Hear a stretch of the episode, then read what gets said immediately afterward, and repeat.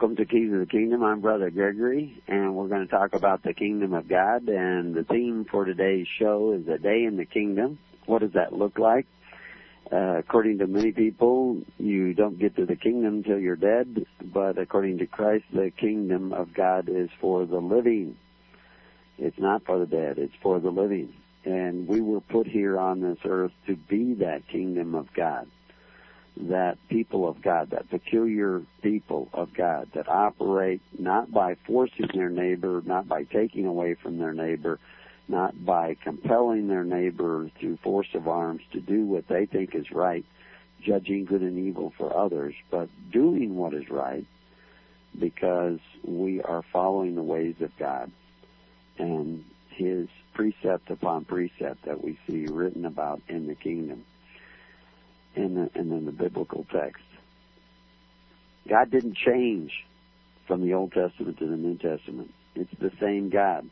Our view of what God wants and was doing may change. It may be different because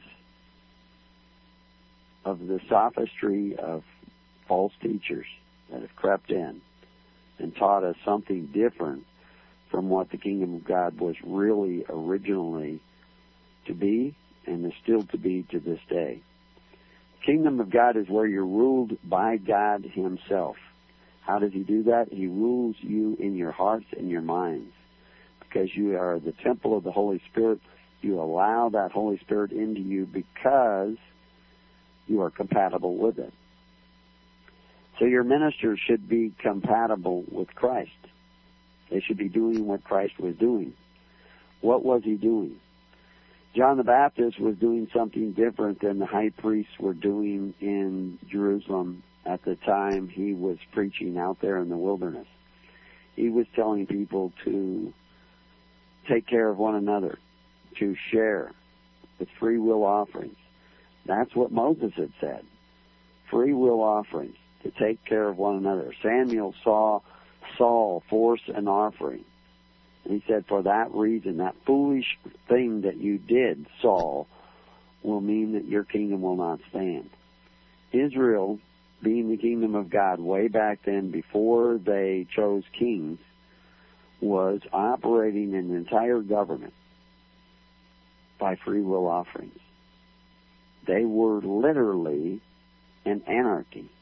They had no archy. They had no rulers who could exercise authority. You had to exercise responsibility in order to make that government work. And when we use the word anarchy today, we think of chaos, that there are no laws, there are no rules, there are no ways in which you regulate yourself as a people. Well, there are natural rules. There is a natural respect of life for each other, respect of the life of yourself.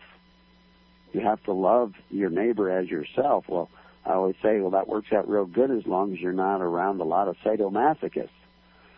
Because sadomasochists will brutalize themselves. They don't love themselves. They hate themselves. They destroy themselves. They poison themselves. They injure themselves. So they will do the same with you.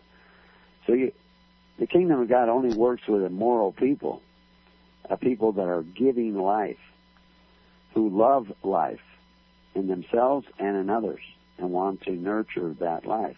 So how do they do that? Do they do that by forcing one another to contribute to each other?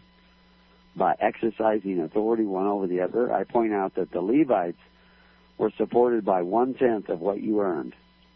One tenth of what you earned during a year. 10%. You can, you can say it a lot of diff- different ways, but they tithed. Why did they do that? Because they were in congregations of 10. And that meant that the mean salary, wages, earnings of a Levite minister was equal to that of the the earnings of all those people he served. He served ten families. One family made uh, uh, a thousand denarii a year. Another one made 300 denarii a year. Another one made 500 denarii a year. And he made somewhere in between that. Maybe 600 denarii a year. That's what he would make. That would be his wages. What was he doing to earn that? He was health, education, and welfare. He was the institution of government. If you had a problem uh, in agriculture, you, you know, we yesterday we were out there looking at a cherry tree we had planted a couple years before. We noticed the leaves were all getting wilted, and we investigated cl- closely, and we saw a little slug that was getting on those leaves and sucking the life out of those leaves. Now, it was pretty obvious to us, but there are other problems that can arise in manufacturing and agriculture, whatever. And your Levite minister is your Better Business Bureau. He's going to come up with solutions. He's your government. He works every day to see to it that you're a success, that your children are healthy, that your family stays together and prospers. And he wants to see you prosper because he's going to get 10%. He's, he's your agent in the world. He's your government. But he's a government of service because he has no power to exercise authority. If you don't think he's doing a good job, don't give him 10%. Because the Bible says you tithe to him according to his service. This is a government they're describing in the Old Testament. This is the same government that Christ instituted and called the ecclesia, which we translate into the English word church. You look at Black's Law Dictionary, the church is established by Jesus Christ. And the nature of Jesus Christ was to come to serve, and the nature of the Levite was to come to serve. He could not kick in your door if you decided he was only worth 5% this year. And you could do that. You say, You're not working as a Levite minister of our congregation. You're laying down on the job. You're doing a poor job, and we're going to get somebody else. But until then, we're, only going to give you five percent or eight percent until we see you doing a better job. And he has the choice of accepting that, changing, or not. He can go out and get a real job, or he can stay a Levite and start doing a better job because the elders of the congregation, those ten families, the elder of each family, that's what an elder was, the head of a family. He was the state.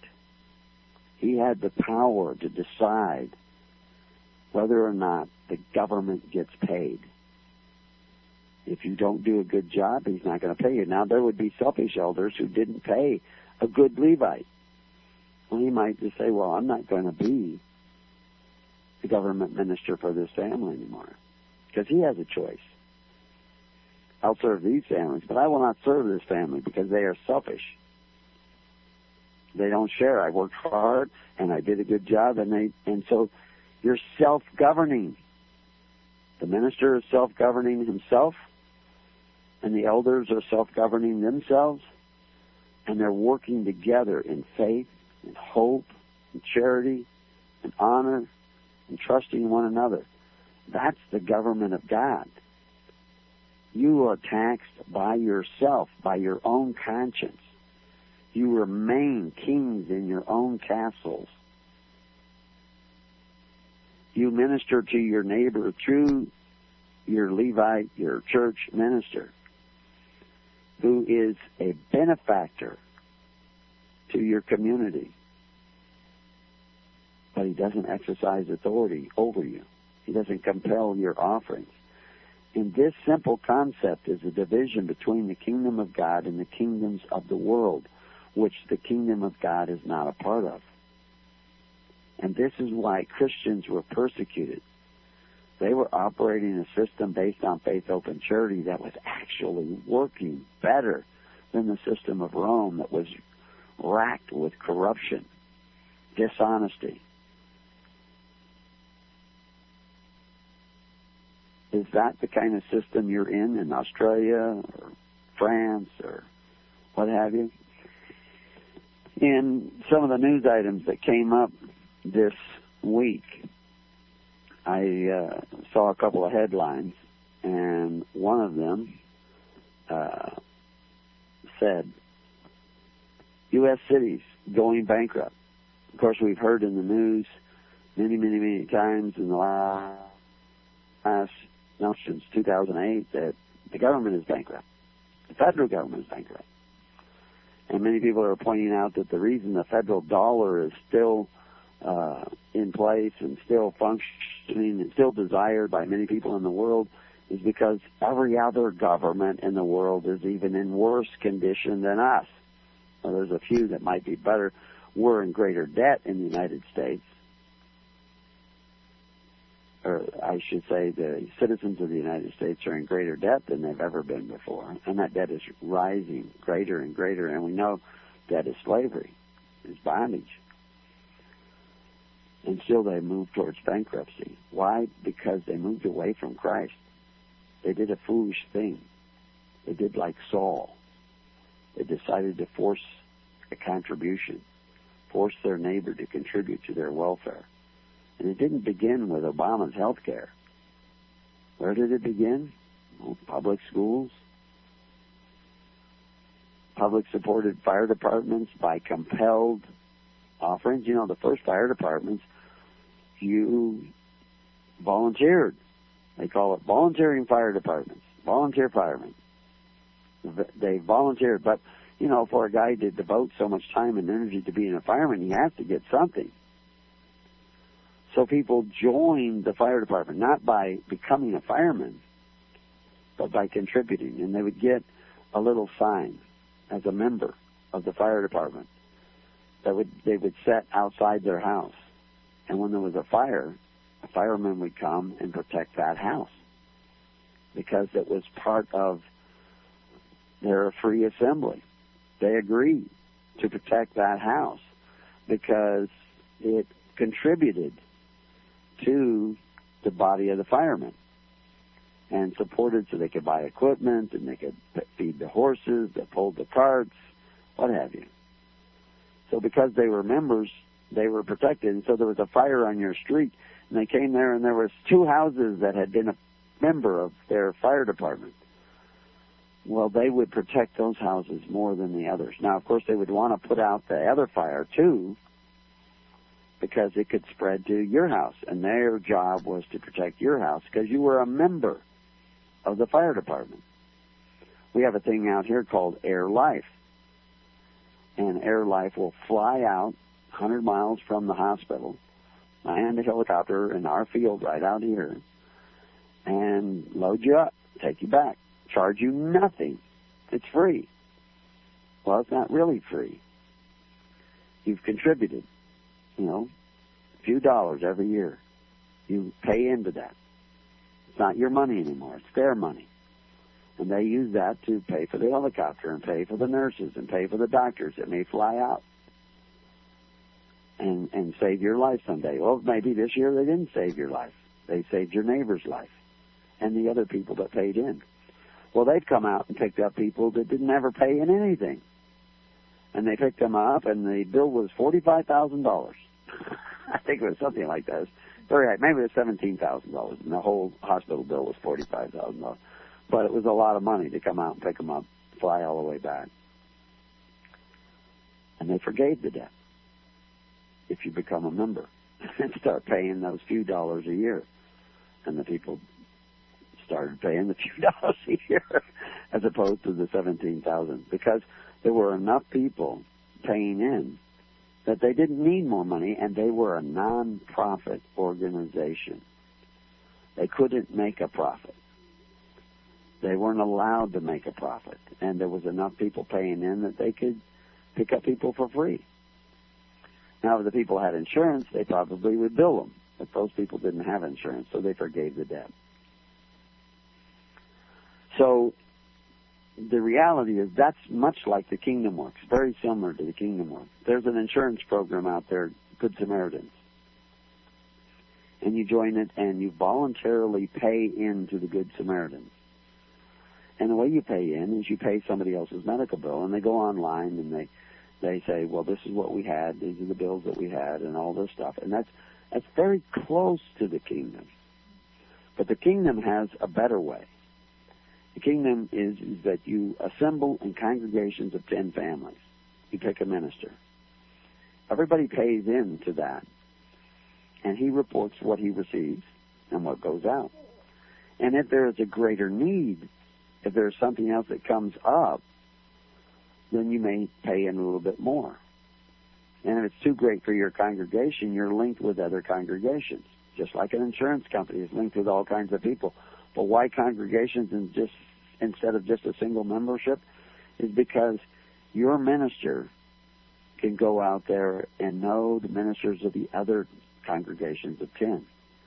And and through that relationship, he can tell, well, this person says, oh, they have this hospital bill and they have this sickness and they have this thing and they have that thing, and he can keep track. Is is it really true? Is it really happening?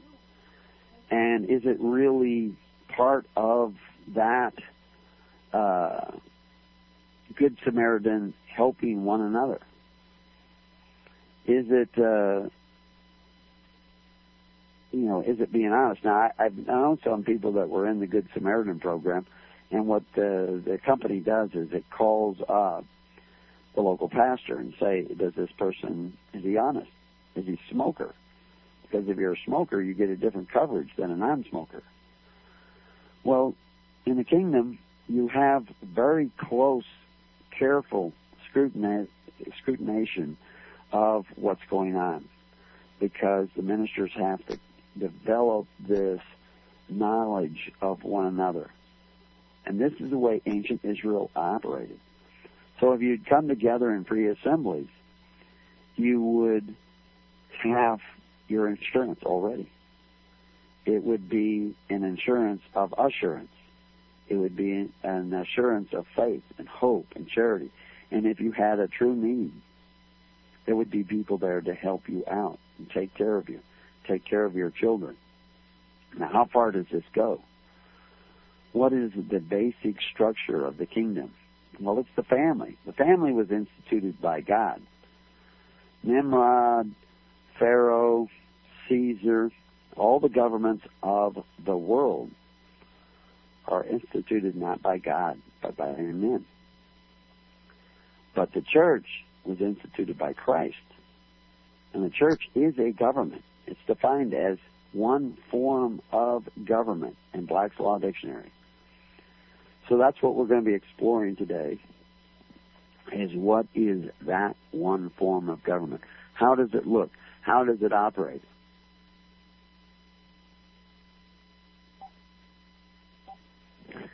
And we're going to see some of the possibilities and we're going to give you a telephone number where you can call in and ask us questions about uh, the kingdom and what a day in the life of the kingdom would look like. In the kingdom of God, you're under God. You're under His authority.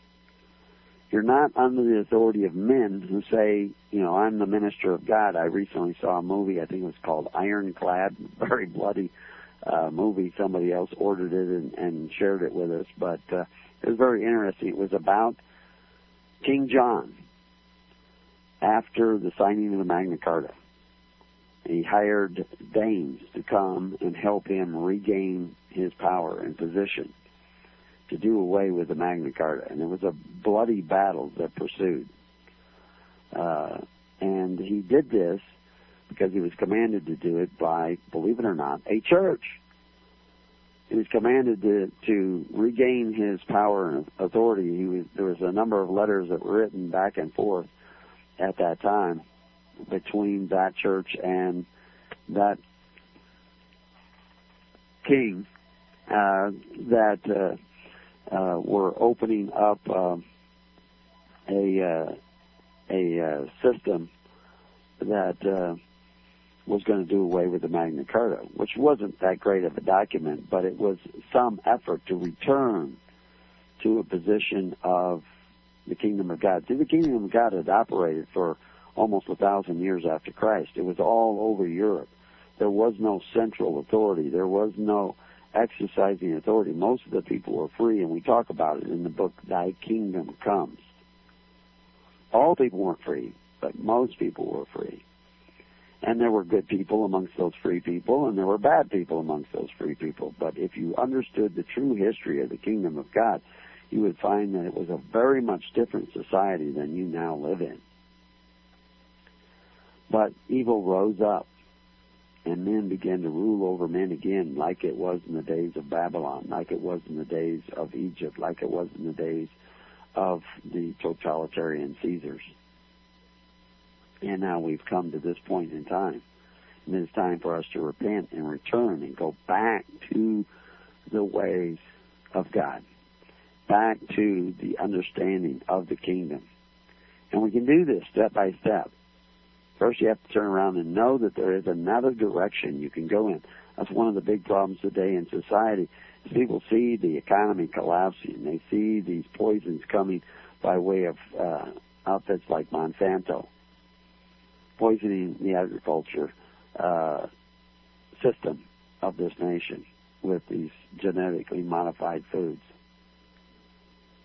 And, you know, many of you are aware of this already, but there's so much more that is going on that is just absolutely insane.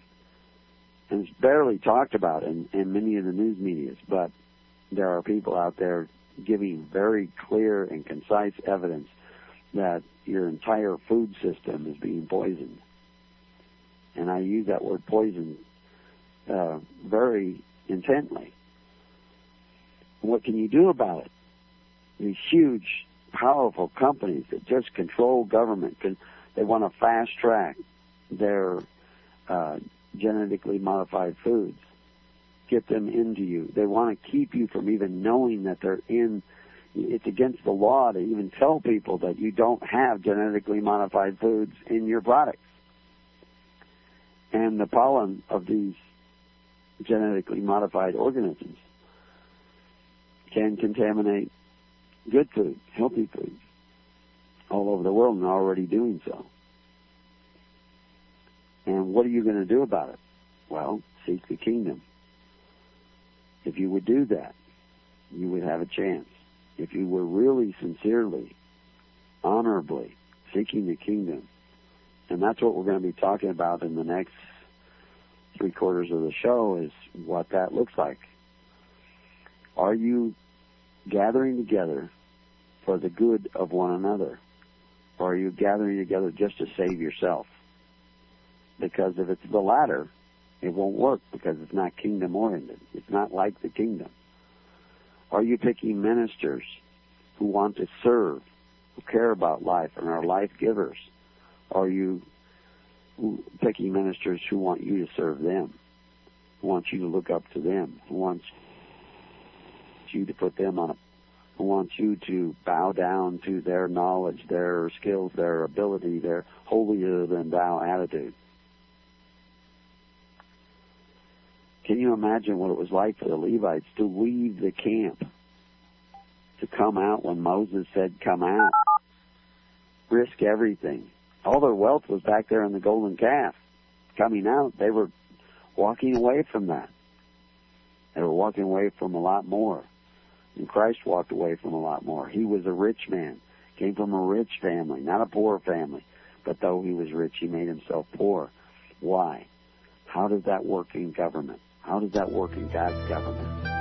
We'll talk about that when we return to Keys to the Kingdom.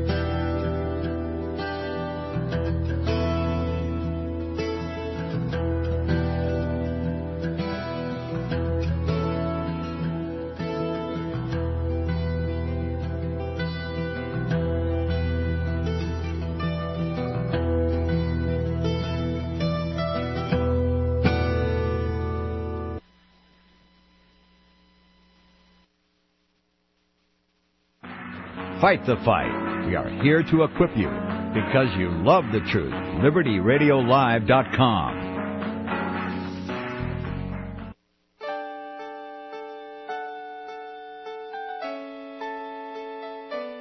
The program you are listening to is 100% sponsored by you, the listener, on this First Amendment Rights Media channel. You will notice that there are few commercials on this radio network. There's a good reason for that corporate advertising dollars come with strings that limit program content. So without your help, these programs cannot continue on internet or our several affiliates. If you benefit by the educational law programs, we ask you to give. If you are admonished or nurtured by the Bible and ministry programs, we ask you to give. If some voice a cause that you are passionate about, we ask you to give. If you believe in any of these, we ask you to support them as you would a missionary on a continual basis, as if giving a tithe for missionary radio. These programs are not commercially viable and must be supported by those faithful to the cause of truth. Look for the button to sponsor your favorite programs at our listen and schedule pages on the internet. Then, when you subscribe, we will send you the last quarterly MP3 CD of that program immediately and continue to do so with each new quarter. We will also give you unlimited archive access to all of our programs. We're asking you to give much less than a tithe so that you may also send support directly to a particular program host, cause, and anywhere else the Spirit may lead you. Do all to the glory of our God and Creator, for His holy nation, the only kingdom that will last forever. Thank you for listening.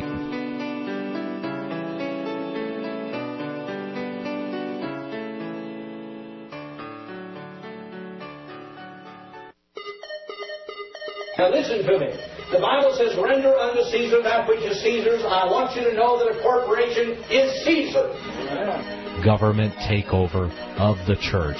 This DVD is the most powerful tool we have for waking up those asleep in the pews. The scripture calls for his people to come out of her. The corporate church is the apostate church, the whore that rides the beast. Make copies and give them away to your corporate churched friends and loved ones. The truth will make them free. They will watch the DVD, Government Takeover of the Church.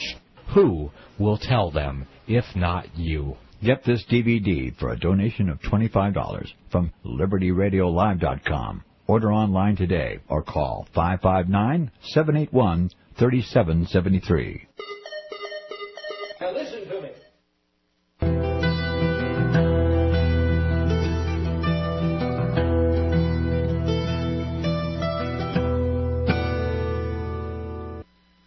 welcome back to Keys of the Kingdom. Uh, we're talking about the Kingdom of God. We're we've got a large network, the Living Network, that uh, is growing a little bit by little bit. And of course, there are people that will come and go because they're bound up in religious doctrines and dogmas created by men that you oh you have to believe this and you have to believe that. When the gospel is really very simple, you have to love one another as I have loved you. That's what Jesus says. Yes, you have to keep the commandments. He says, if you love me, you will keep my commandments. And what are those commandments? When he was asked, how do we attain eternal life? He says, you know, the commandments, keep them. It's very simple. You have to stop stealing from one another. You have to stop murdering one another. You even have to stop making one another sick. So, you know, like Monsanto is sinning because they're producing crops that are making people sick in the 2012 Farm Bill and the 2013 Agricultural Appropriations Bill, they want to fast track their GMOs, and we talked about that in the earlier part of the show. And we know that you know we're seeing huge amounts of infertility in cows fed GMO corn, and yet GMO corn byproducts like high fructose corn syrup is in almost everything you buy in the store and the government is actually passing laws where you can't tell people that there are GMOs or you are GMO free product. You can't tell them. And what about truth in labeling? You can't tell them. You can't allow that to be uh, known by your customers. That's not a good thing. That that is actually a bad thing. But that's the way they're going. Your ministers don't love you. Your ministers love power because you have chosen men of power to be your ministers. And though you have chosen those men of power because you wanted them to force your neighbor to contribute to your welfare. You have gone in the opposite direction of the kingdom. You have decided to make covenants with them, contracts and constitutions, whereby they can force your neighbor to take care of you if you need help. And you call that social security. You call that free schools. You call that uh, police and fire departments, where you can force your neighbor to support your idea of government. Now, the way God's idea of government is, is that you you come together responsibly, taking care of one another, and we see elements of that all over society. And I gave you the example in the first part of the show of a fire department, a volunteer fire department. Well, you voluntarily create this volunteer volunteer fire department to protect your community from fire.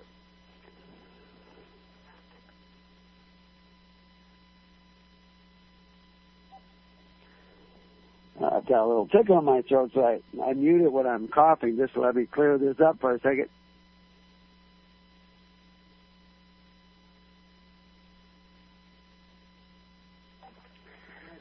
So anyway, uh, uh, you you need to form a society that is based on free will offerings, based on love, based on caring for one another. That is what the church is. It isn't a place for you to go on Sunday morning or Saturday morning so that you can sing songs, so that you can have a preacher that says that you're saved, while you continue to go on in sin and covet your neighbor's goods, force your neighbor to care for you or invade other countries or kill 50 million unborn children a year or, or make uh, men so powerful that they cannot resist becoming tyrants like Saul. That was considered a rejection of God. The election of Saul by the voice of the people was a rejection of God. Now, I have no interest in taking down world governments or any governments or opposing any government.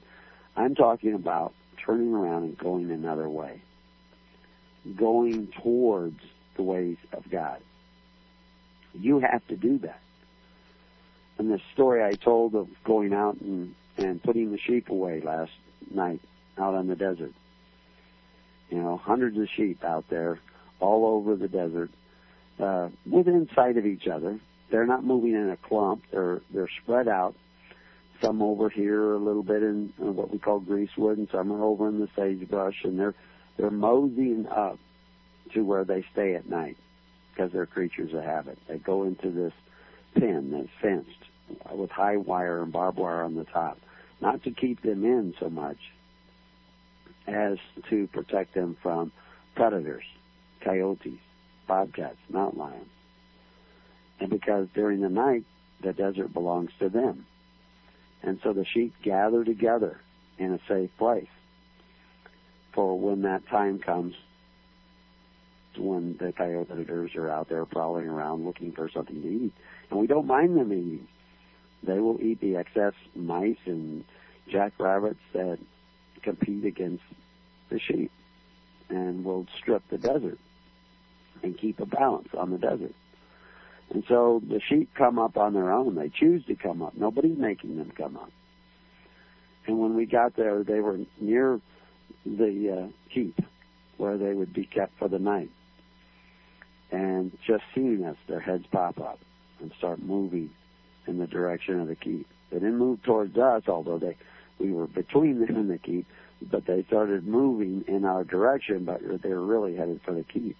And they ran by, um, to the left of us and to the right of us and all around us, and they trotted as fast as they could, heading up to the keep, and they all kind of crowded into the little gate and went all the way in, and all I did is walk over and shut the gate. I didn't have to force them to do anything. They just do this on their own. They they have enough sense, even with a brain the size of a baseball, to come together and to go to a safe place and listen to the sound of the shepherd's voice. Because that's all I said was, "Hey, hey, hey." That means come. Three three uh, calls out to them, and they came. And Justin who was writing with me said that was amazing. And of course, he hasn't lived out here, so a lot of the things you've seen out here seem amazing, but uh, to us, it's day to day life. And that's the way it is in the kingdom. People just automatically come together. You become a Minuteman for righteousness. Not Minutemen for this tyrant or that ruler or this man who wants to exercise authority or wants you to look up to him or bow down to him or do whatever. But you become Minutemen for righteousness. If you see injustice, you come and do something about it. And, you know, like this question of GMOs, again, that is not the only problem. That is just the tip of the iceberg.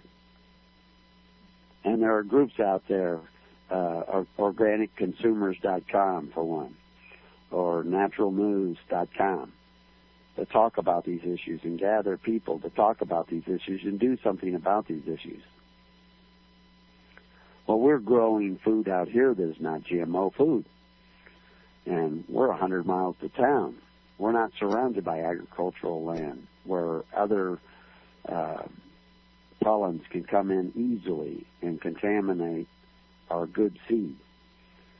We can grow it here in some safety, but it takes cooperation. If you want to grow squash, you have to know which ones will cross and which ones will dilute the, the genetics of the seed. You have to look for different kinds of grain and different kinds of yeast and different kinds of things. And this takes work to figure this all out because much of this knowledge has been lost. And so we're looking for ministers who will sacrifice the comfort of their life, uh, making big money out in the world, big money that will become worthless in a very short period of time, uh, but are willing to sacrifice their time and energy to find these ways that people can live and consume and and produce that are fruitful. Again, the first quote that I gave this morning when we were talking about uh, the kingdom of God was that God, uh, Christ says, "I'm going to take the kingdom away from you and give it to another who would what uh, rule over you? No. Jesus saith unto them, Did ye never read in the scriptures the stone which the builders rejected, the same is become the head of the corner. This is the Lord doing, and it is marvelous in our eyes. Then he says, Therefore, therefore, say, I unto you, the kingdom of God shall be taken from you and given to a nation, a people that bringeth forth the fruits thereof. The fruits thereof of the kingdom is the fruit of freedom and righteousness and liberty. And it's not going to come because you get out of a system but because you fall in love and come into a system, a system of righteousness, a system of caring for one another. And we talked this week about some of the early writers that talked about what Christians were like, the apologists, uh, Justin and Aristides, who said what Christians were like. It's not what I see in churches today. What I see in churches today is a large number of socialists and Democrats and even Republicans who have an idea that we're going to make people do it our way. Christ fired the money changers, and on Pentecost, according to Jewish traditions, they would elect new people that would produce new money changers, new porters of the temple, all over Israel or Judea at that time. And some of them picked the ministers of Christ and were cast out of the system that was still following the ways of the Pharisees, the ways of Herod, the ways of Nimrod, the ways of forcing your neighbor to contribute to your welfare, and a system of sacrifice or korban that makes the word of God to none effect. Now, many of you aren't going to understand everything that I say here, but we have to keep moving along and drawing this picture of the kingdom But if you don't, you need to read. You need to listen to some of the other audios on Corban. Find out what Corban is. Why are there God's many? What does he mean when my kingdom is not of this world? What does he mean when he says these statements? What do these words mean? What did Paul mean when he said, let every man remain subject to the higher power? Because all power is of God. The same word that we see there as power is translated liberty in Corinthians. It's translated right in several other of the uh, verses of the Bible by the same man.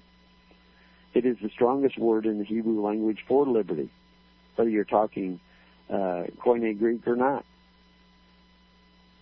Did I say Hebrew? I mean the Greek language. Strongest word in the Greek language for liberty. The other one is eleutheria. And compared to eleutheria, it is even a stronger word for liberty. So when Paul was saying, let every man remain subject to the higher power, he was actually saying, let every man subject to the higher liberty, because all liberty is of God. There is no liberty but of God, and anyone who opposes liberty opposes God. But what do we mean by liberty? We mean the right to choose. God gave you a right to choose. And he wants you to have that right to choose, but he wants you to choose rightly. That's why Jesus didn't just say, seek the kingdom of God, seek to be ruled by God. He said, seek the kingdom of God and his righteousness. So if you want to be free, you have to seek freedom for others. You have to come together and seek freedom for others. You have to come together and form those volunteer fire departments, volunteer uh, schools, volunteer uh, systems that take care of one another. We have to voluntarily gather together, not forsaking the gathering together, not for what you can get, but what you can give. Like the old quote we hear from uh, JFK, John Kennedy, Jack Kennedy. Ask not what your country can do for you, but ask rather what you can do for your country. Ask not what your government can do for you, but ask what you can do for your government. Ask not what you can do for the king, uh, what the kingdom of God can do for you, but ask what you can do for the kingdom of God. In other words, your neighbor. You gather together because of the Eucharist of Christ, because you want to give life. You want to share your life given to you by God with others. That's why you're coming together. When you do that, you have a chance of finding the kingdom of God and bearing that fruit thereof. Christ came to serve. Are you going to church to serve or to sing or to be made feel like you're okay or great or saved? How many people go to church? Why don't you go to church for the feeling you give? And not only the feeling, but the righteousness you give and impart. So this is what we have to do if you want to understand living in the kingdom. And one of the things, uh, for instance, now, your ministers must be separate. Your congregations must be free assemblies. You have the right to freely assemble. You don't really become a member of the church. You may be a member of a free assembly in the sense, but if it's a free assembly, your membership does not bind you. It does not compel you. It does not control you. It does not regulate you. In the kingdom, you have to regulate yourself. You have to get back to your own personal responsibility and in taking care of one another. So now, if you have questions about the kingdom, now we we've gone along different a lot of different ways here. Uh, what's the difference between the minister and the kingdom?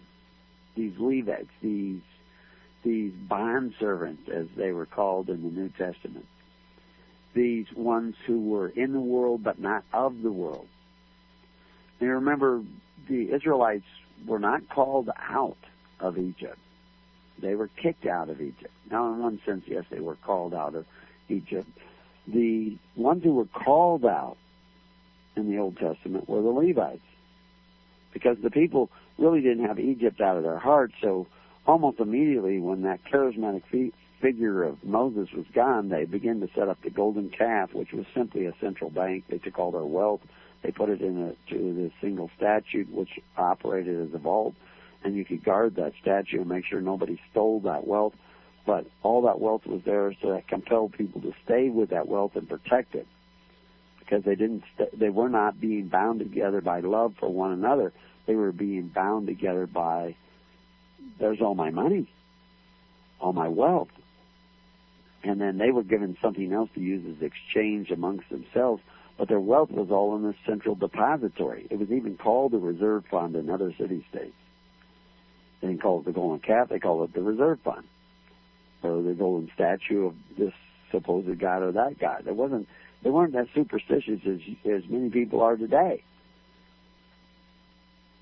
They were creating a system that bound the people together, bound their wealth together, bound their loyalty together, their allegiance together. Allegiance and faith are the same word. But in the kingdom of God, you're bound together not by these systems that take away your right to choose, that take away your wealth, and put it in the hands of others, but you're bound by loving one another as yourself.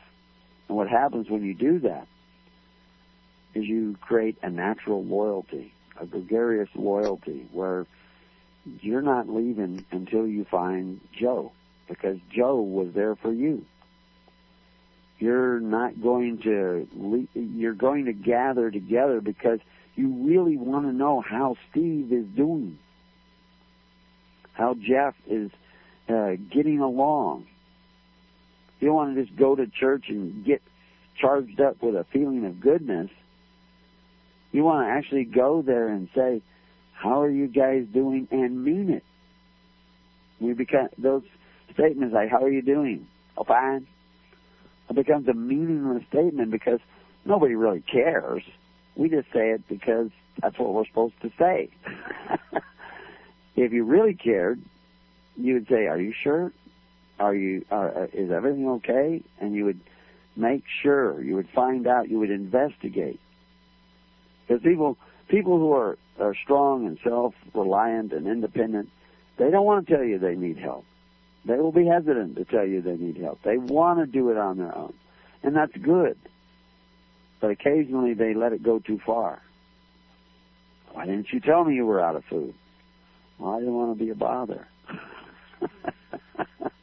you, and, and that's good because they don't want to be a burden. They don't want to be a bother. And some of the best people are like that. So sometimes you have to do a little investigating to find out, you know, how's she doing? You know, is she all right? You know, be a little sneaky and in the kingdom you can do that, and they don't mind it so much because they know you care. You know, church is not for gossipers. Gossipers we're not supposed to have.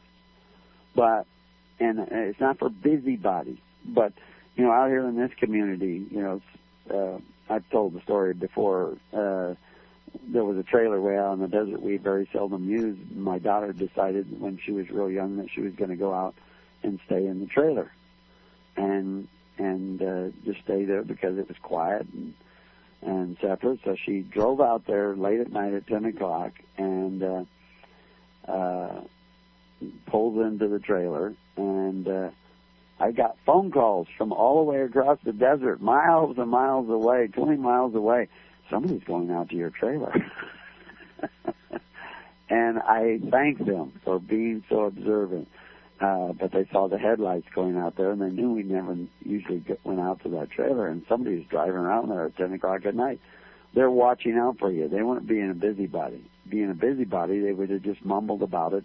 Uh, I wonder who's going out there, you know and we pointed out that uh, you know what I the difference is is that they were actually going to do something. They were going to call, and they the people who call don't actually even have a regular telephone. They don't even have power themselves. They're way out on the desert, and they had to call with a radio phone. So, but uh, they saw those lights, and they were going to make sure that we knew somebody was wandering out around their place and prowling around, and they watching out for each other. And that's why we have such a very low, low crime rate. But there are lots of kinds of crimes. It's a crime to force your neighbor to contribute to your welfare at the point of a gun. It's called covetousness. And the churches have said, oh, that's okay as long as you do it through government. And it's not okay. So we have to construct another system, and that's why we're encouraging everybody to join the Living Network. Go to hisholychurch.org, go up there to the little guy with the net, and join the network in your area and get to know the people. And I'll tell you, some of the people on the network are probably not very nice people. Most of them are pretty good. Some of them are great. Some are really kingdom oriented people. But that's the thing about the kingdom. It's a place of responsibility. You have to work that out with fear and trembling. You have to find out who is reliable and who is not. And to be honest, some men will not be reliable today. But maybe in a year, they'll repent a little bit more and become a little bit more reliable. For some reason, they're showing up. They see there's a problem. They want to find a solution. Some will persevere into the end and some will not. And Jesus talks about this in his parables about the seeds. Some fall amongst the weeds.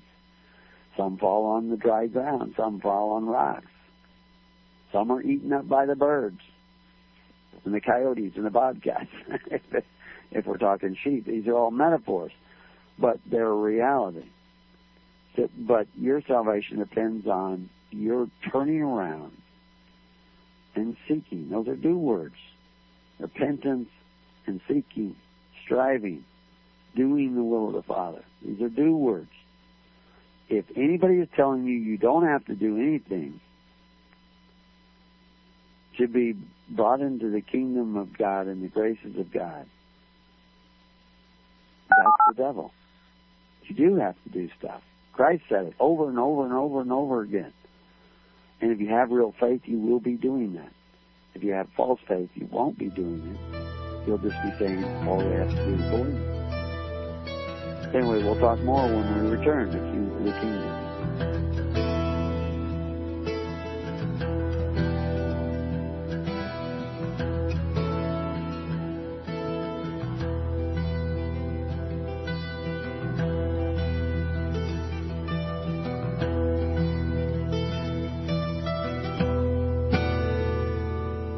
You have been listening to The Keys of the Kingdom with Brother Gregory of His Holy Church. For more information on the educational ministry provided by His Holy Church and Brother Gregory, including services, counseling, lectures, books, and other audio materials, please write to His Church at Summer Lake, Box 10, Summer Lake, Oregon 97640. You can also find us on the web at www.hisholychurch.net.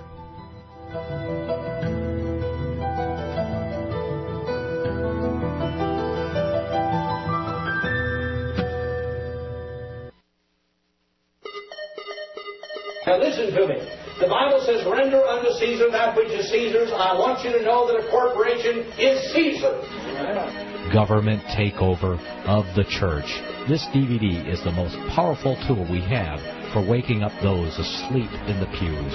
The scripture calls for his people to come out of her. The corporate church is the apostate church, the whore that rides the beast. Make copies and give them away to your corporate church friends and loved ones. The truth will make them free. They will watch the DVD. Government takeover of the church. Who will tell them if not you? Get this DVD for a donation of $25 from LibertyRadioLive.com. Order online today or call 559 781 3773. Now listen to me.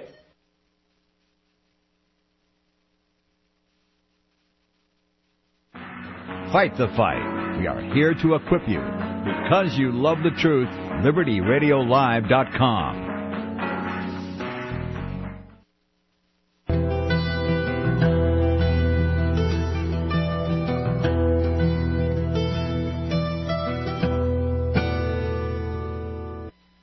welcome back to Keys of the Kingdom. And we're talking about the kingdom of God, and we're talking about what you need to be doing is organizing yourselves. And you need a group of ministers that are not in the world. I mean, oh, excuse me, not of the world. In the world, but not of the world. You are bound not by regular common law contracts, but you are bound by uh, equitable constructive contracts and the Pharaoh is not likely to let go easily. He's kind of a pit bull on the subject, as a matter of fact. He wants you as his human resources. He calls you a human resource, and he has you as collateral for debt, and he don't want to pay it. He wants you to pay it, and he wants you to pay it per- perpetually. He doesn't want to pay off the debt. No matter how much you want to get together and organize your little political groups, so that they will balance the budget. Do you think that's going to happen? How's that working out for you, as the guy says? Uh, that's not the plan. The plan is to keep you in debt and to keep until you're absolutely destroyed by that debt, crushed by that debt, because there are, you know, just you know, you just can't get into it. But that is the way of the wicked. And if you you want to know what's going to happen in the future, study the past, study the history. We've done all this before, time and time again. So what was the solution? Well, the solution was the kingdom. This kingdom government, this principled government based upon faith, hope, and charity, of caring for one another, of being a witness for one another, and living in this system of voluntary, responsible people who actually show up and be what they say and do what they say they they will do and actually do this with an element of morality and caring for one another. So you have to leave the principles of Egypt behind that it's okay to get your leeks and onions at the expense of your neighbor, your benefits at the expense of your neighbor, your daily bread at the expense of your neighbor. And that's that may be a process. You may be on Social Security now. You may be on welfare now. You may be getting disability now and you're entitled to that because that's why they call it an entitlement program. But you're entitled to it because you're a member. And like I said, Pharaoh's not going to let you go, but you can become a minister of His holy church, of Christ's holy church, of His form of government. And you can start to gather together as a free congregation in support of men who want to see you as free as they would like to be free and are willing to give up their freedom so that you might be free.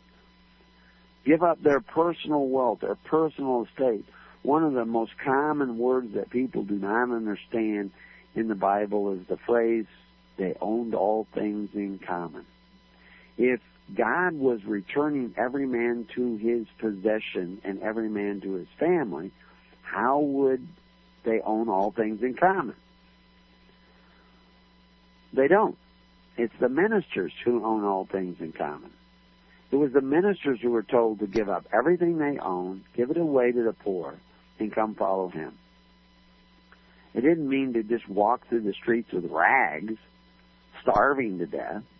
Although it could mean that way if there are no other real Christians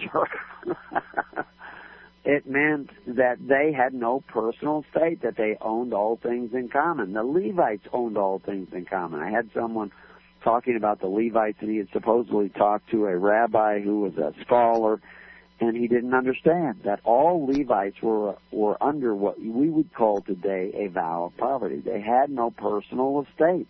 They had no inheritance. The Levites belonged to God.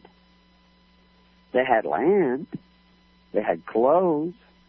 They had money in their pockets. They had no personal estate. In other words, if you killed a Levite and you you know his whole family died out, who inherited it?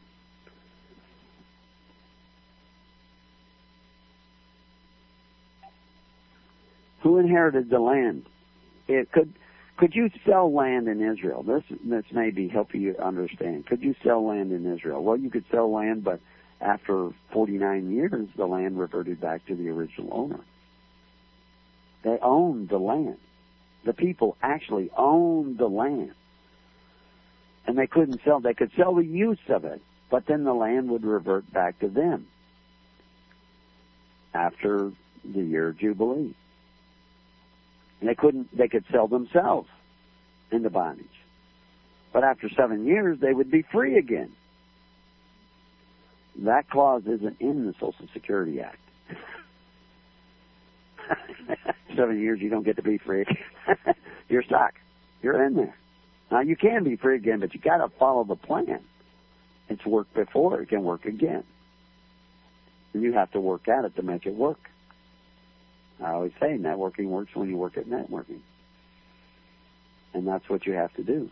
You have to come together caring about others' freedom as much as you care about your own. So the Levites were this group that were called out to be the ministers of a government based on faith, hope, and charity, free will offerings only. They could have no personal estate. They own land, and they could sell that land. But if a Levite sold you land, any other Levite could come along and redeem that land back again. They could get that land back again at any time. They didn't have to wait the 50 years or 49 years to a year of Jubilee. Well, guess what happens when you have that rule on the books? Nobody wants to buy the land. Why do you want to buy a land, put in an orchard, if you're going to have to give it back to the first Levite who walks her along? You know, we actually have these things laced in our own statutes. You know, people, when you mention vow poverty, people all get in a panic. Oh my gosh, that's the Roman Catholic Church. Oh, what are you, a Jesuit? You know, uh, the fact is, everybody with a Social Security number in the United States is under a vow of poverty. You are under a vow of poverty already. You don't own the land. And if you read uh, Covenants of the Gods, or just the chapter Law versus Legal, you'll see you don't own the land. Government owns land. They can take it away anytime they want. You stop paying the use tax, you can't use it. You stop paying the use tax for a couple of years, they take it away. In the state of Oregon, they take the land away, period, before they sell it. In other states, they have a little bit different system they will take the use of the land away and sell the use of the land to somebody else. And you can still redeem the land for about a year after they've sold it at auction. So guys who buy, I think in Texas, uh, maybe one of those states, I can't remember, but uh, there are several states like this. They'll sell your land at auction. If you can come up with the money that they paid at auction, you can buy back that land. So if well, a guy buys that land at uh, auction, he has to know that I don't want to put any improvements in that land for at least a year because I could come along and build a house on that land and then the guy come back and redeem it for the price that I paid for it, not including the price of my house. So you have to know these little quirks in the system, but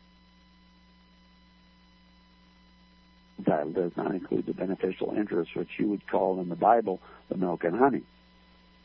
So you're already in a common purse where you don't own the land. You're in another common purse with Social Security where you don't own your labor. They can take not only 20%, they can take 30%, 40%, 50%.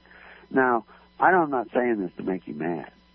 I'm saying this to wake you up and to realize that those systems of Nimrod, of Pharaoh, of Caesar fail.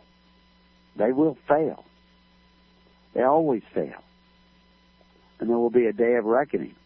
And you'll cry out to God, but He will not hear you in that day. That's what it says in the Bible over and over again. Unless you repent and turn around and start heading back to the ways of the kingdom. Stop coveting. Stop forcing your neighbor to contribute to your welfare, whether it's public school, social security, fire departments, what have you. Now I know if you live in the city, that's almost impossible you're still going to have to pay your tally of bricks. You're still going to have to pay Caesar what you owe him, even though you owe him only because of a constructive contract. But if you let go of that wealthy system, that common purse, you say, I'm not a part of this common purse anymore, and you come out, you can do that. But I advise you only do that if you come out like Christ, like the Levites to serve others, to be those ministers. Now, what do we call ministers? Well, that's a, that's more than a two-hour program can uh, curtail. But the fact is, those ministers are men of service who care about your welfare as much as you care about your own, and they, they are as much as they care about their own. It's a it's a caring position. It's a serving position, like Christ, and they come out to do that, and they have the ability to do that, and the instruments to do that, and the resources to do that when you contribute to them.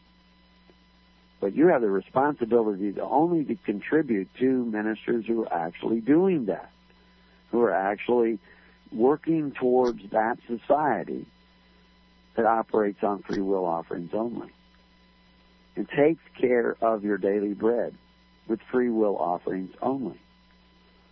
Similar to the Good Samaritans, but with this networking kingdom concept more firmly in place. This buddy system times 10. In order to do that, you at least have to begin to form that congregation. Getting people to come together in groups of 10. Okay, what happened if you had a bunch of people in one town that got together in a group of 20? Then we have a really big church. No, you break it down again to groups of 10 because that's, you start getting 15, 20, you can't do a good job. But those two groups of 10 are still connected used to be considered that it wasn't really a church until you had 10 groups of 10. You had 10 ministers and 100 families linked together in a network. And on Pentecost, they had hundreds of groups of 10. Thousands formed this network of ministers of service supported by free will offerings because overnight they had to become the government of God. You'll get that opportunity, but you got to start somewhere. And that's what Christ's ministry was doing. That's what John the Baptist's ministry was doing. He didn't say, you know, if you stumble across somebody who has no coat, you, and you have two, share it with them. They were forming the same types of congregations we see being formed in the days of Moses with the Levites. Ten families, pick a minister from this pool of Levites. And if the, they pick a different one. It's not appointed from the top down. It's from the bottom up. You want to be in a free government, you have to start governing, governing yourself in the ways of righteousness, caring for one another. So anyway, I should have been giving out the telephone number that you can call with your questions. There is a chat room and if you have any questions, put a lot of question marks by it, and whoever's monitoring the chat room will let me know. Uh, I can't see who all the callers are. I don't know. There are callers on here that are raising their hand. Usually they let me know. Uh, the call-in number is five five nine seven two six thirteen hundred. I'll give that again for those of you who forgot to pick up a pencil or can't remember numbers when somebody rattles them off quickly. So now I just said that, so I give you a chance to. And if you were in the network, you should have got an email this morning that has that number in it. Five five nine seven two six thirteen hundred. And if you're got the Kingdom News List uh, member, you would have got this telephone number yesterday. then you'd have it all by your phone, ready to go with your questions. So five five nine seven twenty six thirteen hundred and you have to have another number to access this call, 795 132. 795 132. And uh, you can call in with a question, and we'll try to answer it for you. There's a chat room yeah. question. And there is a chat room question. So what is that? It says, So, Gregory, how do you shake off Uncle Sam's claim on the land? Well, you will. There are several things that you can start to do, uh, and of course, you know we have a certain amount of information that we share. We call, campfire talk, and there's other information that we share with those that we see have learned the value of sharing. Uh, we don't just give out pearls to swine, and we don't know who all the people are asking that question. I don't know. Maybe you know who that is, but uh, the fact is, the, all the land has been hypothecated, and again, law versus legal explains how this is in great detail. Also, the living land, the Adama, the earth, the breathing, walking, breathing dirt, which you are. You're made out of dirt. You're made out of the elements, but you're walking around breathing. That's land too, but you're living, breathing land walking around. That's been hypothecated too. Uh, slightly different process, but not very far from it, that both processes are actually connected, and that's explained in employee versus enslaved.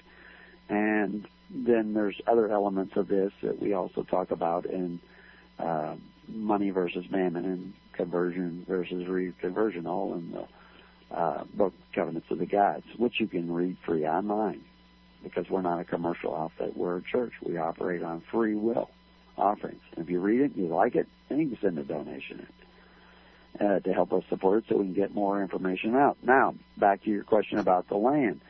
Uh, it's collateral for debt. There's four different ways in which you can get that land out. You know, it can be, uh, you can pay off the debt with present value. And when we talk about this in that article, and, and you know, to answer all these things, I'm, so I'm just going to touch on them. The answer is already there. Um, what do you have of present value? Well, if you're in the system hook, line, and sinker, you don't have anything in present value. All your gold's in the golden calf, and that's probably found at Fort Knox, and it's probably empty, or somebody else has got dibs on it. Um, there is another way, which is pusillanimity, uh, which is the government's just suddenly going to come, become extremely benevolent and say, we decided that we've been really possessive and, and uh, coercive in all this, and and we're just going to give you your freedom back because we really do love you. And so, what is the temperature in hell? the, that's not likely going to happen. Um, there's two other, and they're, they're mentioned in the book, uh, but the last one is the destruction of that system, which is actually holding the title of the land, the hypothecated title of the land. Now, now we're getting very dangerously close to campfire talk. Get the Which, uh, marshmallows. so bring the marshmallows to the Burning Bush Festival, and we'll talk about that. Uh, I can't remember what the third one is. Or I think it's actually the second one. I think I jumped over to Pusillanimity, uh, and it just escapes me at the moment. So, Good but thing it's written down. unfortunately, because we have been such lousy, unrepentant souls, we are probably going to have to depend on system number four. Answer number, what's behind door number four, uh, which is the governmental system that is actually holding title.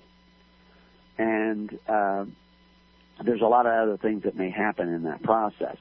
But most people aren't ready to get their land back. They're not ready to be free souls under God. Uh, they haven't even begun the process of learning. They're still back in Egypt being Egypt. And, uh, you know, Israel uh, started learning the process of being a free society during the plagues that struck Egypt while the Pharaoh's heart was still hardened. And that's pretty much where you're at right now. Now, the priest, you have to remember to be a priest in Egypt, you were already free. You weren't bound. That was the way it was from the beginning. And it's still that way to this day. If you become a minister of Christ, you're already free. You're already separate. And the church can already, through a uh, kind of a step-by-step process, get property that is free. Now, that doesn't mean that Pharaoh is going to completely recognize that, but if you want that pillar of fire of God's protection, if you want the good shepherd to come at your call, Uh, because he's not going to hear your voice if you're not doing this, if you're not being the kingdom. He says, I will not hear you in that day. But if you will heed the call and start doing what he said, then he will hear you. You're going to need that because it's going to be 300 against 10,000. Okay? And so you, really the solution is found in you know people want to know what's it look like on the top of Mount Everest, but they don't want to climb Mount Everest. you got to you got to start taking the journey. you know there's a Mount Everest because I can bring you back photos and show you that, hey, yeah, there it is, you know. But if you really want to know what it's like to stand on the top of Mount Everest and look out there across the world and see the curvature of the earth, you got to climb up there. You got to start that journey. And so, yeah, Christ was hinting at this, and and we actually tell you way more than Christ was telling you. Uh, a lot of it, you know, what, what do they always say? Uh, the answers in the details, or something in the details. uh, a lot of what you find out in reading the books like Covenants of the God, which we give away to you for free, uh, is to read the footnotes. You know, and it's laced in there. A lot. There's a lot more between the lines. You know, the the book Covenants of God was originally about 780 pages but I got this deal with God to reduce it down to 144 pages. and you know, I cheated a little bit on the font size so I can get it all in. but it's there. It's telling you. If you want a McDonald's answer where you just fill out this form and this form and presto bingo, you go to the you know delivery window and they hand you a bag full of free land, it's not going to happen. And as soon as you had that free land, Pharaoh's going to come down on you with everything he's got, and he's going to squash you. And I've seen guys actually do a fairly good job of rehypothecating the land back into their own hands. A couple of people. Most people miss it entirely. You know, one of the pre-existing values that you could have, you know, if we started this 50 years ago, it'd been a simple process, and we probably wouldn't have had to gone to this day of destruction and inheriting the earth again. Like I, I tell people, uh, you, we're not interested in just setting you free. We're interested in you surviving freedom. Because most of you would not survive freedom in the days to come. You you don't have the sense. You know, I could go out there and buy 1,000 black-faced Camp sheep, uh, you know, or uh, Suffolk sheep, and I could take them out there in the desert, and I could let them go on the same property that those hundred or so sheep live on, and they would be devoured one after another. they wouldn't stay together. They'd wander off looking for that green clover somewhere, and the coyotes would pop out of the sagebrush and eat them up one at a time. They'd probably just eat all their lambs if you had a thousand sheep. We'd have very fat coyotes and a thinning herd constantly because they don't know how to stick together. You know, and I, this is personal experience talking because I had some Suffolks and some mottled face sheep, mixed half Suffolks and half white faced range sheep, and they about run my legs off. Fortunately, I used to be a marathon runner, trying to keep them to stay together you know, over and over. It was great training for all these people out there who are trying to form a network. I'm still running around them saying, you guys are wandering off. You're getting over here into doctrines and theologies and, oh, if you don't accept this doctrine or theology, I can't have anything to do with you. Uh, but I'm going to go off and, you know, collect my welfare check or my social security check from benefactors who exercise authority the black-faced sheep are only good in fenced fields, tightly fenced fields. They're farm flocks, they call them. They they they can't survive on the range, and most of you couldn't survive on the range. Oh, you some of you young guys, you can you can kind of survive in society between the cracks, but you're really the ravens of society. You're not the kingdom of God. If you want to have families, if you want to have fruit in your society, you have to come together. You have to help one another. And so the church can start to get property out, but the church is those ministers called out who own all things in common for the purposes of being the servants of the people. And the law allows that, if you read the Free Church Report, allows them to come out and be that body of Christ to free all the other people, to maintain an entrance to the kingdom, which is what Peter is talking about when he says that. Main, the ministers to maintain that entrance. But you need to come together and form that network, and you need to find those ministers who really have the heart of Christ who want to set you free. And then you, yeah, you can get a little bit of church land out. But ultimately, we want all the land out. Both that land that you walk on under your feet and that living, breathing land that you, that you marry and have children with, your fellow man and become fruitful and multiply. Now, one of one of the things that you could do is, you know, like I say, pay for the land, and people say, "Well, I'm going to go buy some land with gold and silver, and then I will have paid for it." But you're buying it from somebody who only has legal title. You bought the legal title with gold and silver, but what about the equitable title that's still hypothecated away? How do you pay for that? You got to pay the guy holding the equitable title, and most of you don't even know who that is because it's not the local county tax assessor. He doesn't hold the title; he's just collecting taxes. It's not the state governments anymore. They're not sovereign states anymore. They're subsidiaries of the federal government. Federal government's bankrupt it's not the federal government. So who is it? Oh, we're into campfire talk. who is behind door number four? but the point is, uh, you're going to inherit the land, and you'll get it back. But anyway, paying that present value. Before, you could have waived the right to a pre-existing debt owed you. And when you waive that right, it would be considered as paying present value. And we go over this in detail in uh, uh, conversion versus equitable conversion. I think that, or no, reconversion, conversion versus reconversion. Uh, and it's there. The information is there. And if you can figure it out, uh, put those little pieces of the puzzle together, God must be with you. then you'll have the answer. So that anyway, that's kind of the answer that I'm going to give uh, on the radio. Uh, I hope that uh, unless they've read all that in detail, they haven't done their homework, so they'll need to do their homework. So, any other questions out there in the world of chat rooms, Paul? Not at this time. Okay. They're kind of answering their own questions, so that's good. Oh, there are some guys on there who've been doing their homework probably, and they're they're answering each other. But really, the land we want to get out is you, the the people.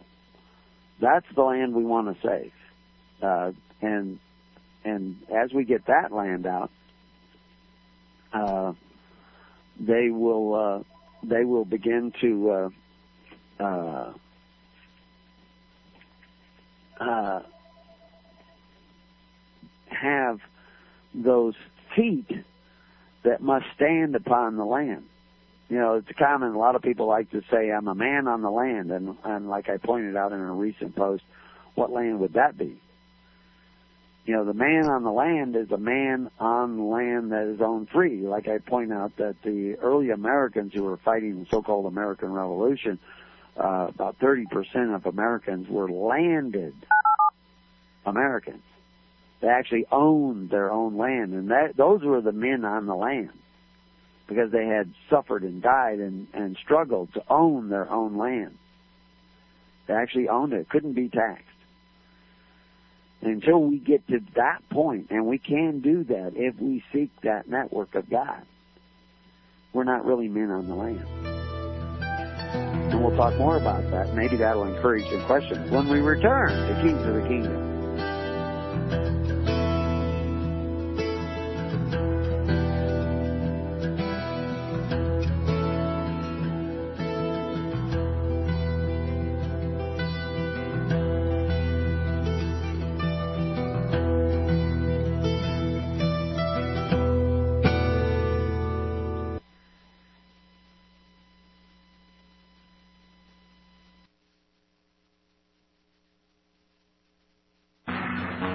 Fight the fight.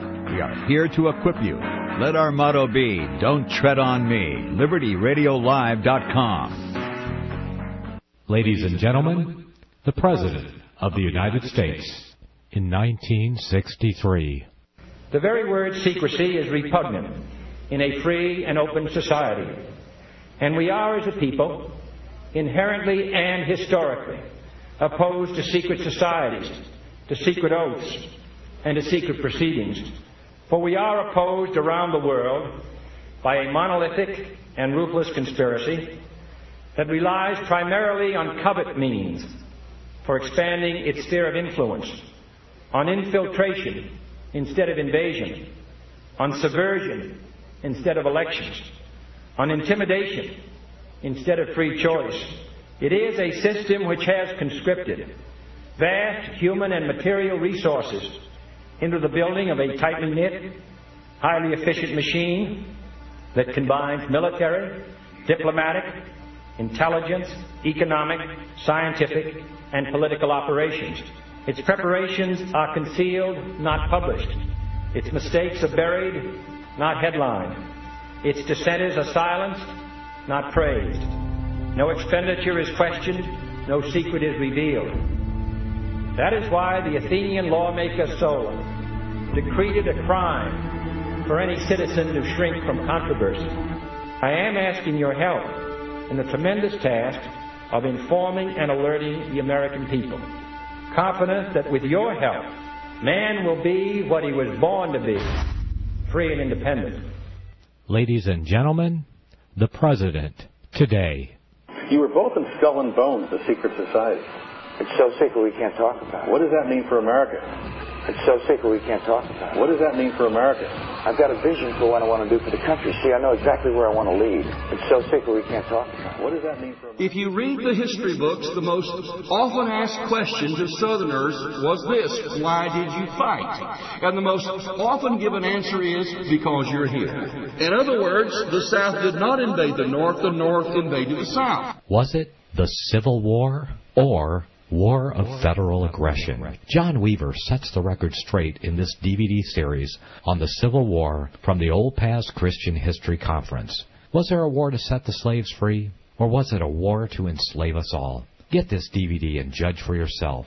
War of Federal Aggression. The truth seems strange only because we've been indoctrinated with a fiction. War of Federal Aggression. Get it today. Get this DVD for a donation of $25 from LibertyRadioLive.com. Order online today or call 559 781 3773. 559 781 3773.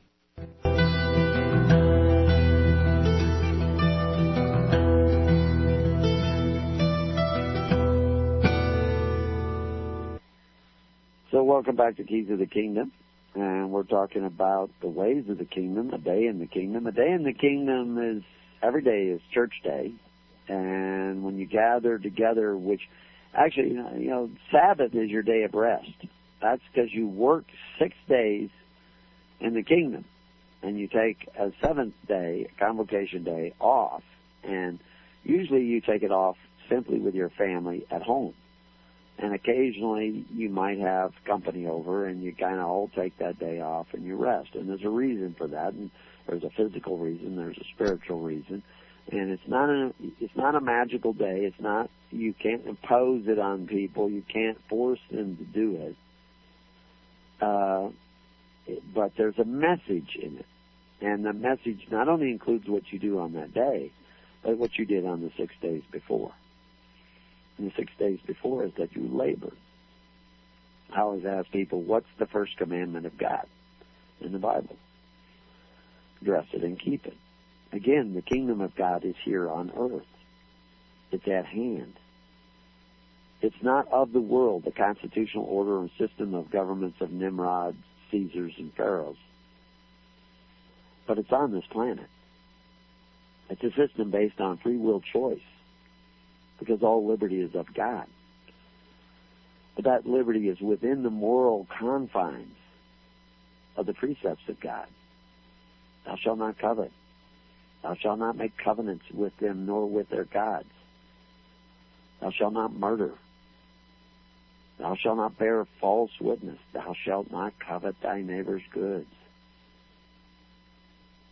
All these rules are basic fundamental rules, laws of nature. If you do those things, if you covet your neighbor's goods, your goods will be coveted and taken from you. If it's okay to take from your neighbor to provide your welfare, it's okay for your neighbor to take from you to provide his welfare. And you have set the rule. As you judge, so shall ye be judged. And guess what? Your neighbor has a lot more needs than you do. So he's going to take and take and take and take and take. And if you elect a leader who has the power to take, he will take. You take the first fruits of your labor because you didn't give them up willingly in a free will society. You wanted to force your neighbor to contribute. He will take your sons and make them run before his chariots. He will make his instruments of war. He will take your daughters and turn them into his maidservants, his confectionaries. And that's what will happen. And that's what has happened. Because you rejected God that he should not reign over you. If God was reigning over you, you would rush to his keep, to his fold, to be together, to work together, to wander freely on the range of this planet, dressing and keeping it, caring for it, caring for each other, watching out for each other, keeping an eye on each other. You would do that if Christ was in your heart. Christ is not in. Christ is not in your heart because you belong to this religion or that religious group that isn't even religious, certainly not pure religion.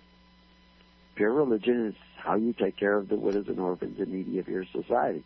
Do you do the free will offerings? Social Security is a religious program. That is your church.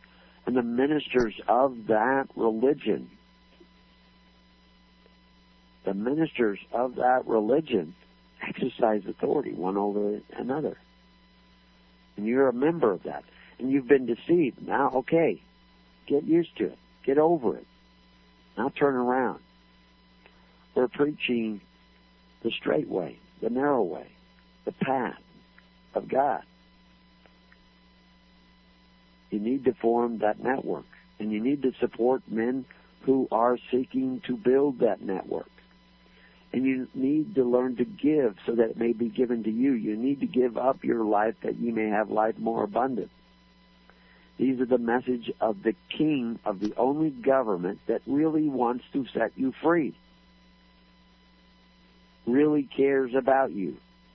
And are willing to give up his own life that ye might be free. Shed his own blood that ye might be free.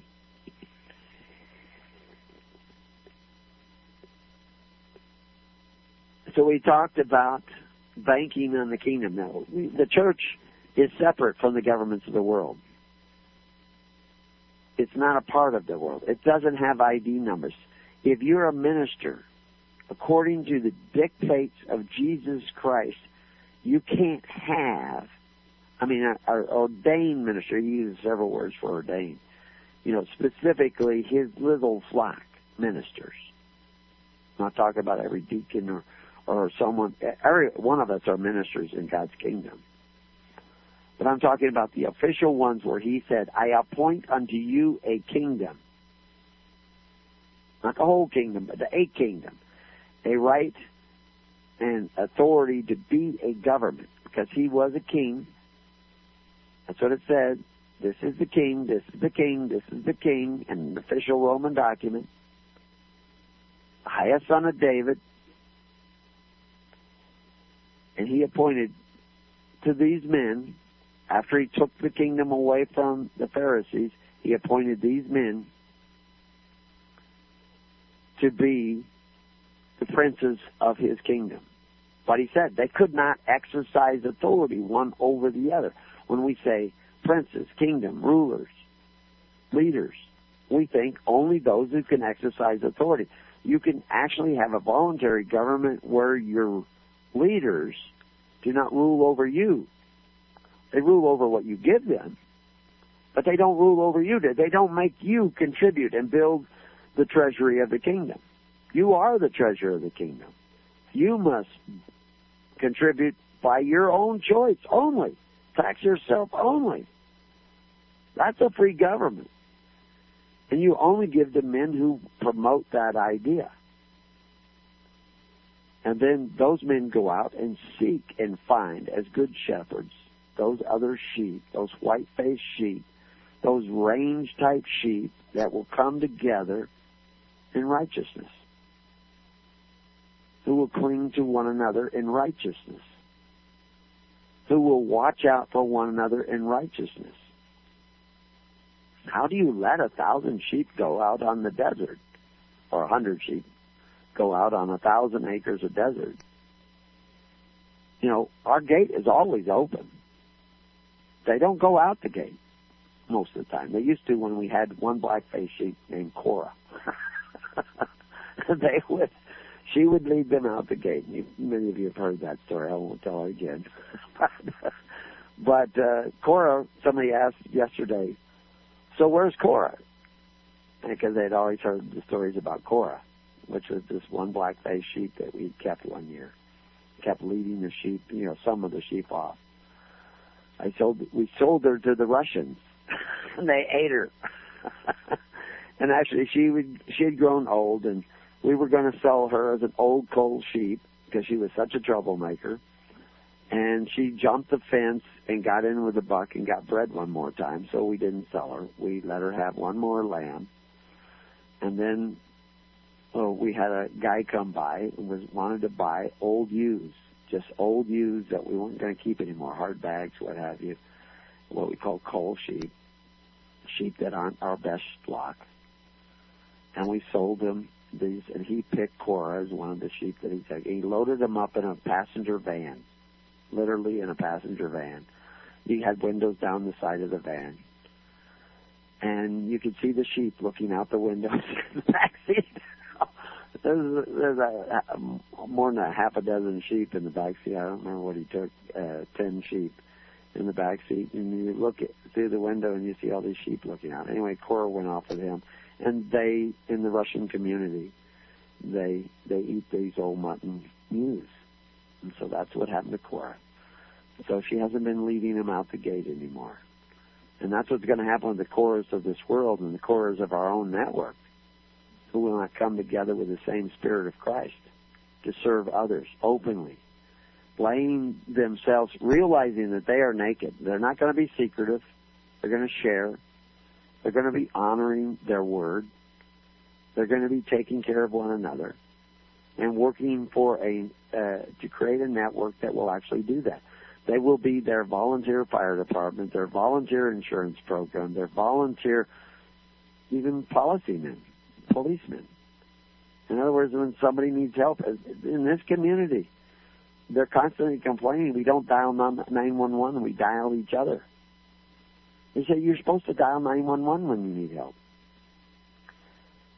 No, we, we, we depend on each other. You know, the nearest police station here is 75 miles away. We don't call the police, we call each other. In the cities, you do a, a different thing. You need to have, you know, what is community watches? They're volunteer systems. What is the kingdom? It's a volunteer system. What part of your life couldn't you? Somebody, somebody, uh, occasionally some of the local women want to go to the store and get get some things in town, which is a hundred miles away. And so they don't like to drive alone, so they invite somebody to go along with them. And so we said, well, my wife was going to go along with her, and she said, okay, we can pick up stuff for other people. And we were telling some of the new people that are here, uh, we can pick up, and they thought, well, no, no, I don't want to put anybody in any trouble. No, that's what we do here we will go and pick up stuff for you when we go to town. And we hope that if you go to town, you will pick up stuff for us. That's casting your bread upon the waters. These are the principles of the kingdom. It's here now. If you will reach out and grab it, if you will seek it and strive for it, if you will gather together in free assemblies, you will find it. And if you do that, when that holder of the equitable title of all the land in the whole world, almost all the land, he doesn't have all the land, uh, is destroyed. And all hell is breaking loose. You will inherit the kingdom because you will still be alive. You will survive freedom. You will survive liberty under God because God will be a pillar of fire between you and disaster. But if you will not come to the aid of others, why would he come to the aid of you? You have judged it's okay to be selfish. So it's okay for God to be selfish. Okay for you not to listen to the cries and needs of your neighbor. So it's okay that God not listen to the needs and cries of you. So in in these books that we put out, and and have several people here helping me uh, over the next couple of months. Although I got twice the workload probably because we're getting ready for our fall retreat at the last week of September. And if you want those campfire talks, that's where you're going to hear them. Don't come after the retreat and say you want my undivided attention. come during the retreat to get to know the free assembly of others and try to make it as big a deal. You know, at the fall retreats, Feast of Tabernacle, and I'm amazed at the number of people who haven't quite grasped this yet. You invited the stranger in your midst. This is not a convocation exclusive to those seeking the kingdom. This is a festival for all the people in the network, in the extended network, and even the strangers in our midst who don't understand the network. This is an outreach festival. That's what it says. If you go and read the book, they're telling you something. Pay attention. Do your homework. So now, can we show them the fruit of the kingdom? Can we be that kingdom for a week?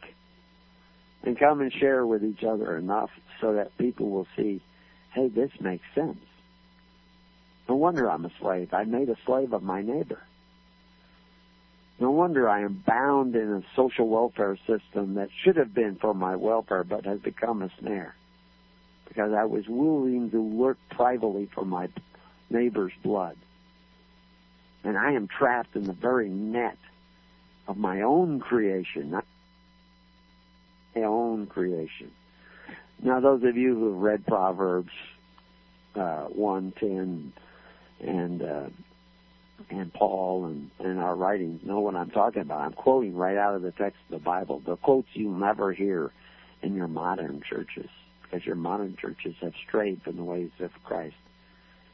They've brought in their damnable heresies that it's okay to covet your neighbor's goods. So all you need to do is gather together in those congregations and and start having your own campfire talks because I I share lots of information with those ministers I see actually doing the work. Some minister says, "I'm doing the work. I don't need to tell you about it." Well, you don't. But if you don't tell me about it, it didn't happen. I only bear witness to what I see if you don't show me. If your congregation is a secret congregation, it will remain secret to me, and I will not bear witness that it exists. It's all about bearing witness. Two or more witnesses. I'm not the witness for everybody. But anyway, the church has bank accounts without numbers, without any numbers whatsoever. And some churches are trying, excuse me, I, I said churches, and actually I should because the temples in Egypt were the banks. And of course, banks are temples and they want to exclude us. And uh, of course, they have a right to exclude us. But they cannot exclude the people they bind into their system from worshiping at the altars of His holy church, of Christ's holy church. That is a violation of their own rules.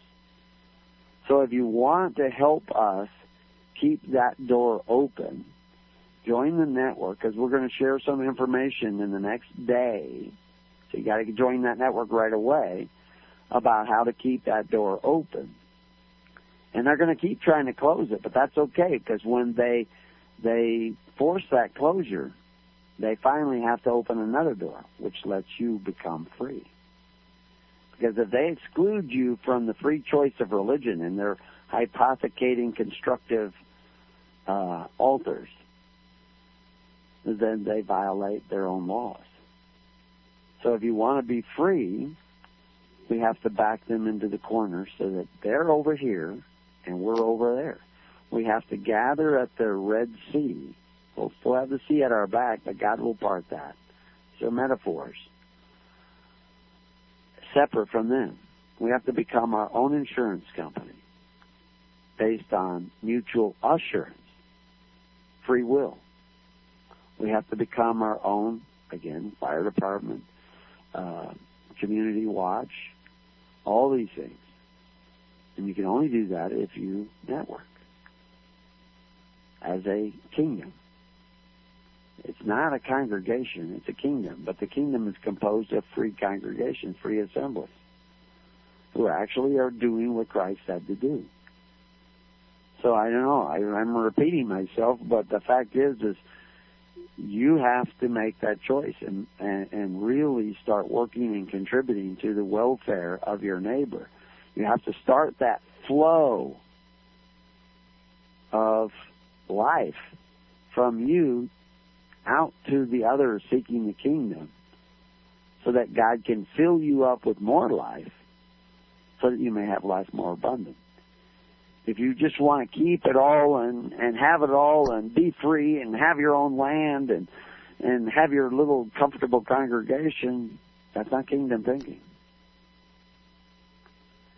And we have a tremendous uh, amount of information laid out on how to do this.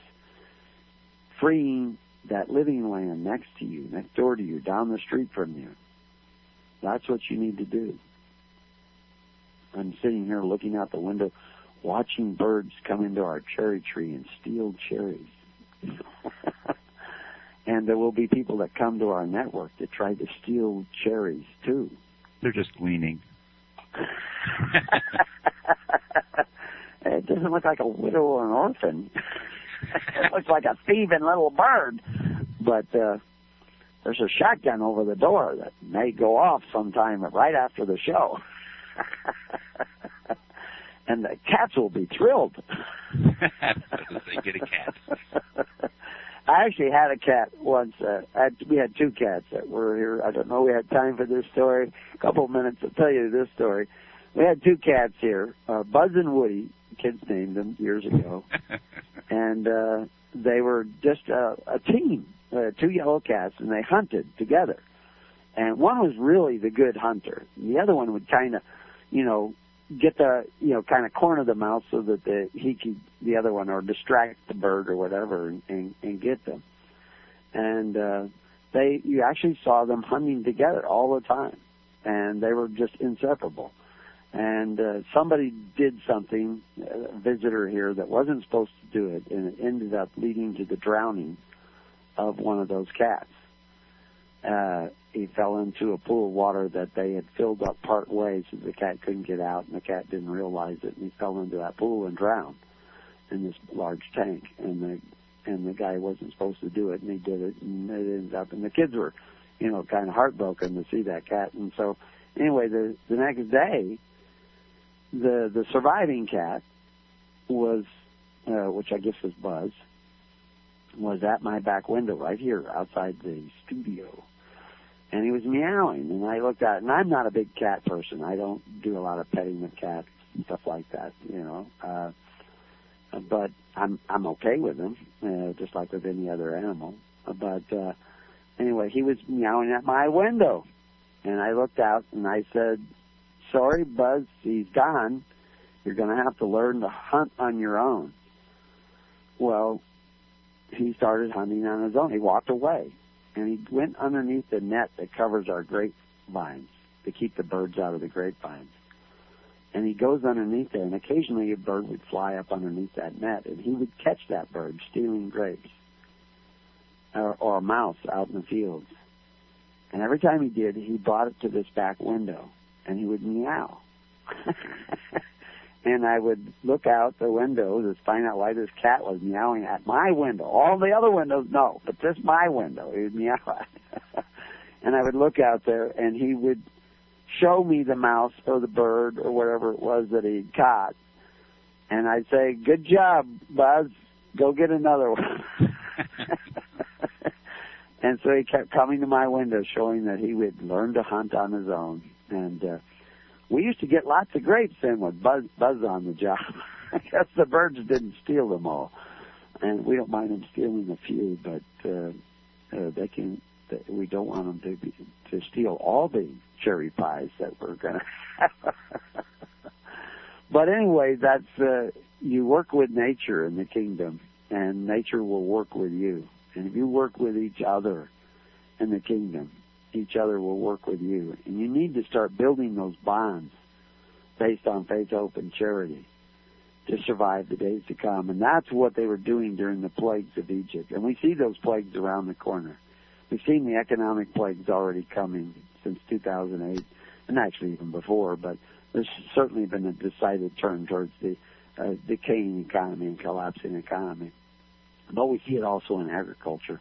We even see it in geology and, and weather conditions. I mean, a great deal of the the crop loss this year has been due to weather during the solar max, and there will be more.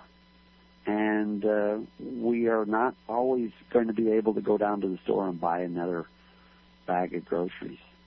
As a matter of fact, those who seek the kingdom, seek to be separate, to follow the ways of Christ, will even be excluded you will not get your straw from the Pharaoh. They won't give it to you. They won't let you in their store. They won't let you have their gas. That will come, rationing. So you need to form that kingdom. But you not don't want to form it out of fear. You have to form it out of love because fear will not keep you together. Fear, you know, I can scare a bunch of black-faced sheep together out there in the desert by sticking a black and white unit on them, which we refer to, uh, which is really a border collie. And it will scare them and make them come together. And it'll circle around them and they will come together with that black and white unit circling around. Always want to get a little collar on the dog with a little light on it, you know. but, uh, you know, flashing blue light. But the fact is they won't stay together. The, but the white-faced sheep stay together. And that's your assignment till next week on Keys of the Key.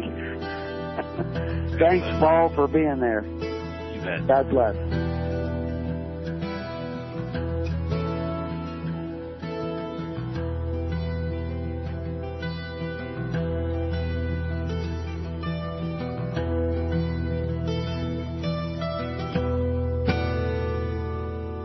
Have been listening to The Keys of the Kingdom with Brother Gregory of His Holy Church.